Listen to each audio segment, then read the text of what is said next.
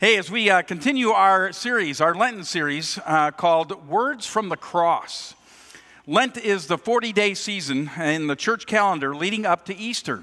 And it's meant to parallel the 40 days that Jesus spent in the wilderness uh, being tempted by Satan uh, and the, a lot of the common um, temptations that we might find as a, as a human being. In this series, we're investing six weeks uh, in focusing on the last six hours of Jesus' life uh, in this, in, on this earth. And in those six hours on the cross, Jesus spoke what are traditionally known as the seven last words. But they're more the seven last statements in general. Um, the nature of the crucifixion made it very difficult and painful to speak such words. Uh, so it seems that Jesus really wanted to get something important out to each of us. Today's statement is described as a loud cry particularly difficult to do given what happens to the body during crucifixion. So let us listen to the fourth word of the cross as we hear today's scripture reading. Our scripture reading today is from Mark 15, verses 29 through 36. Those who passed by hurled insults at him, shaking their heads and saying, So, you who were going to destroy the temple and rebuild it in three days, come down from the cross and save yourself. In the same way, the chief priests and the teachers of the law mocked him among themselves. He saved others, they said, but he can't save himself. Let this Messiah, this King of Israel, come down now from the cross, that we may see and believe. Those crucified with him also heaped insults on him. At noon, darkness came over the whole land until three in the afternoon. And at three in the afternoon, Jesus cried out in a loud voice, Eloi, Eloi, lema sabachthani, which means, My God, my God, why are you forsaking me? When some of those standing near heard this, they said, Listen, he's calling Elijah. Someone ran, filled a sponge with wine vinegar, put it on a staff, and offered it to Jesus to drink. Now leave him alone. This is the word of the Lord. Thanks, Thanks be, to, be God. to God.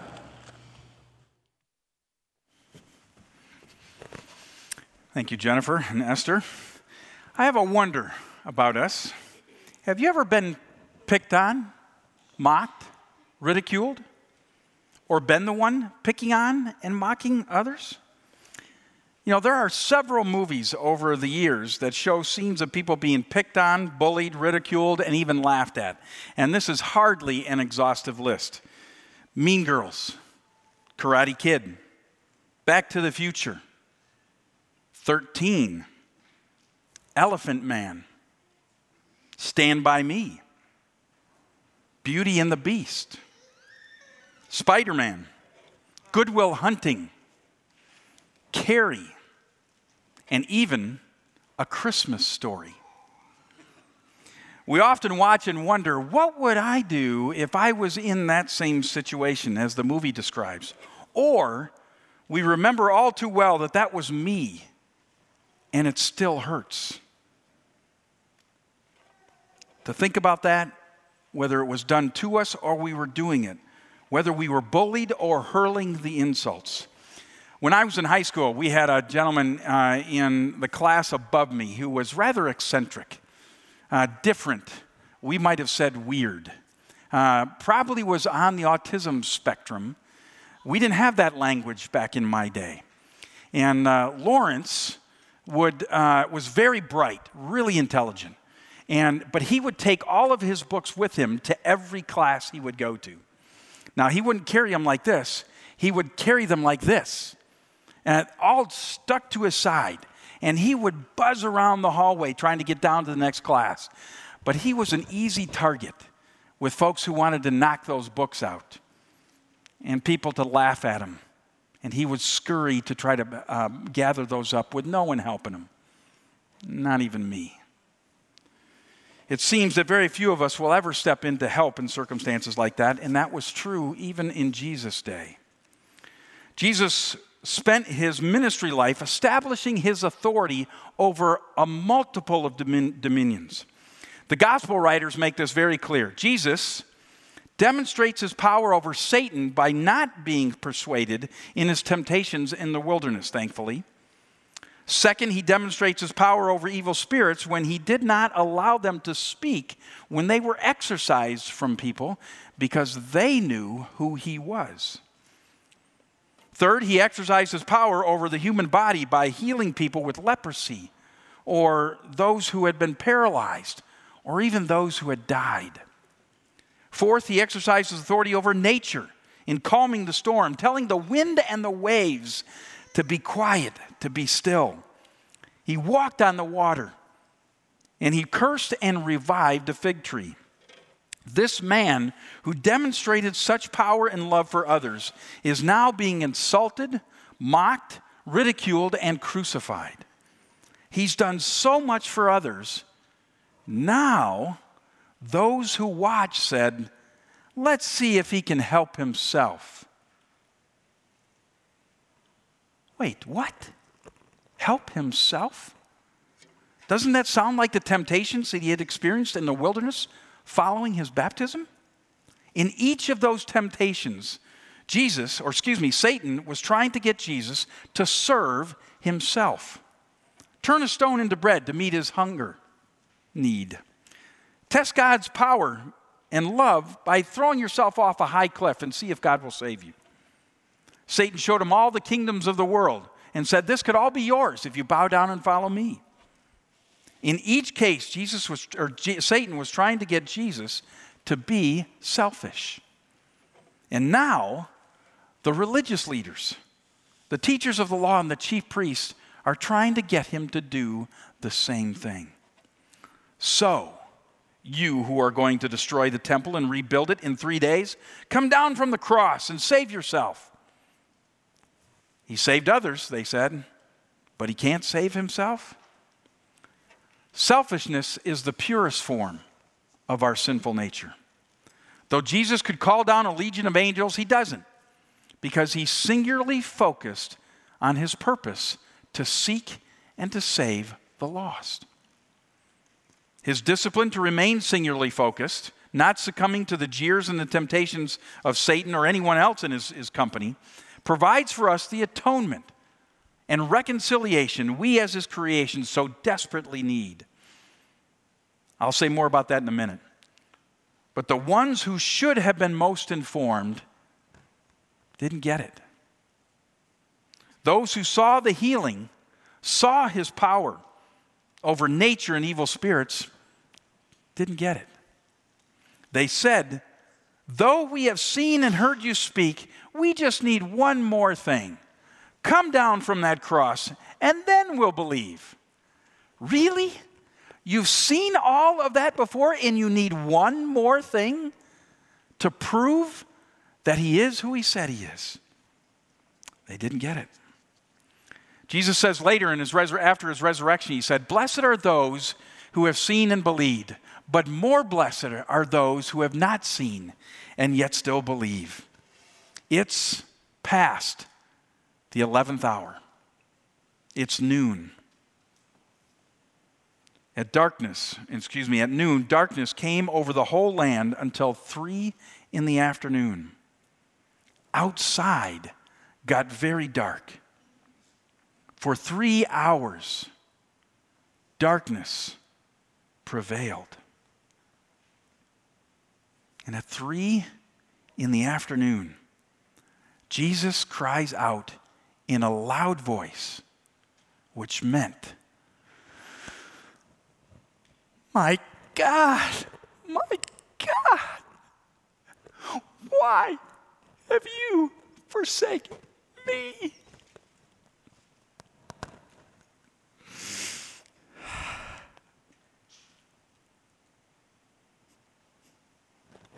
That moment, Jesus felt the depth of our sin, the weight of it all. He who knew no sin became sin for us.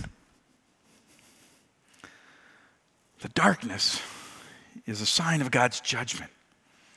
For Jesus, the three hours of darkness mean hell on earth.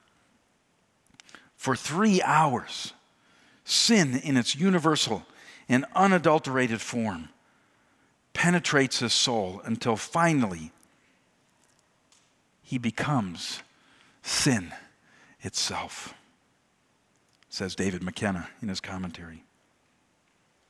Hence, why Jesus feels the depth of being forsaken. My God, my God, why have you forsaken me? Forsaken is not a word that we use very much in our vernacular language. But according to Webster, forsaken means to renounce or to turn away from entirely.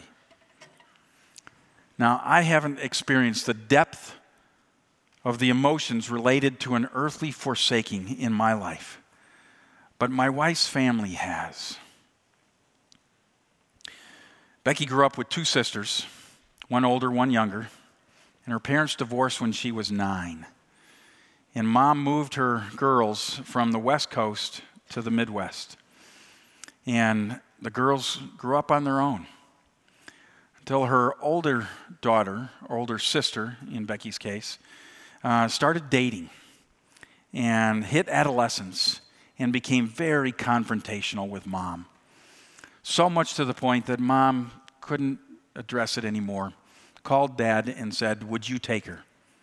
And he said, Send her out. Well, Mary went to the East Coast. And guess who followed? Her boyfriend. And the tensions and things that we experience in one place oftentimes follow us. They don't go away just because we change the environment. And the tension arose around uh, Mary and her father. And dad, instead of sending her back to mom, gave her an ultimatum said, You can stay here and live with me, but I forbid you to stay with this boy. And if you stay with him, I'm done. 16 year old daughter, who do you think she cho- chose? Yeah. They didn't speak to each other for over 30 years.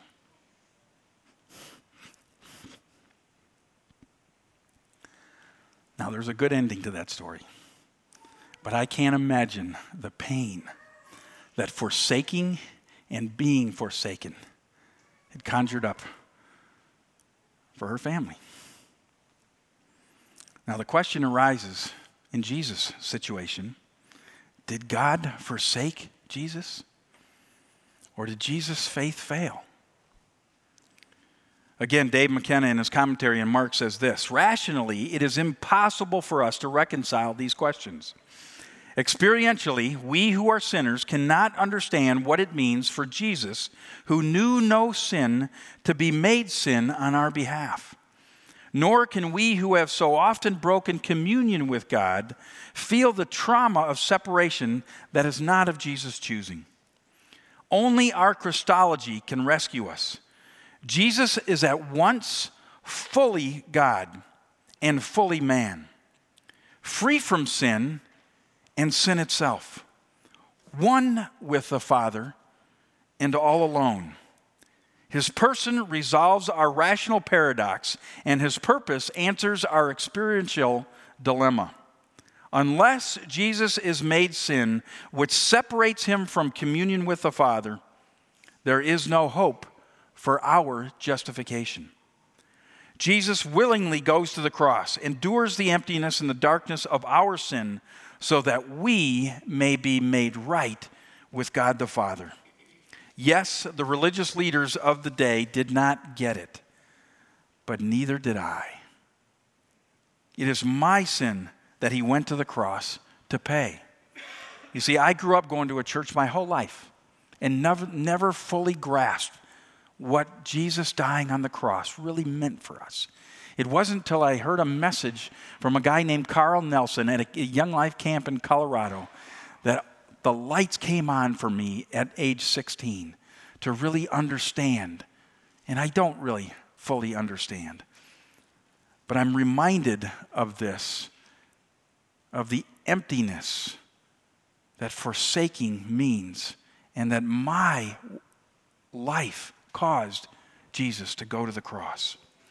Jesus is crying out on my behalf. He becomes sin so I might be restored in a relationship with the Father, that I might have life and have it to the full. Jesus says in John 10:10, 10, 10, the thief comes to keep to kill, steal and destroy. But I have come that they might have life and have it to the full. Jesus endures the cross, being forsaken by the Father, though he has not abandoned him, so that I might be justified reconciled, and my sin atoned for in order for my relationship with the Father to be restored. Remember, Jesus came to seek and save the lost. We were the lost whom he died for, and now are among the found. I wonder again this morning how many people in our, our lives don't know this truth? How many people hearing this message here in this sanctuary or listening online have not fully grasped all that Jesus has done for us? He's created each and every one of us. We are fearfully and wonderfully made. We are His beloved in all of our uniqueness. He endured the cross for my sin, for your sin and for the sins of Alex Murdaugh, Vladimir, Vladimir Putin, Bernie Madoff, Jeffrey Epstein, you name it. For we all have sinned and fallen short of the glory of God. None of us is worthy of his love or his atonement on the cross. Earlier, I said that I would come back to this idea of atonement and reconciliation. Now, this isn't exhaustive. It, we could do a whole message on those topics alone. But we who have sinned have no capacity to atone for our own self centered nature. The penalty for sin is death, separation from God. Hebrews 4 gives us some assurance of what Jesus has done, who lived a sinless life, and he's able to do what we couldn't do for ourselves. Hebrews 4 says, Therefore, since we have a great high priest who has ascended into heaven, Jesus, the Son of God, let us hold firmly to the faith we profess. For we do not have a high priest who is unable to empathize with our weakness. But we have one who has been tempted in every way, just as we are, yet he did not sin. Praise God. Let us then approach God's throne of grace with confidence so that we may receive mercy and find grace to help us in our time of need. Jesus came that we might have life and have it to the full. Now, if you're here this morning or listening online, I want to invite you to turn your life over to Jesus. He who knew no sin became sin for you. Jesus said in Mark 1:15, "The time has come. The kingdom of God is near, or it's at hand. It's now. Repent and believe the good news." The kingdom of God is found in a relationship with Jesus Christ. And he's asking you to receive his grace today. It's time to repent of the way that you've been thinking we cannot reconcile our relationship with the Father ourselves. Only Jesus' work on the cross and his resurrection can accomplish what we are in need of. Belief is far more than an intellectual assent to a certain set of beliefs or statements. It's about getting up and following Jesus and his teachings. Now, I wonder what might need to change today for a better tomorrow with Jesus. I want to invite our worship team up. We're going to do something a little bit different. We're going to pause here a minute, and they're going to sing a verse from a song that I want us to just reflect on, to think about as we think about what Jesus is asking and inviting each of us to do.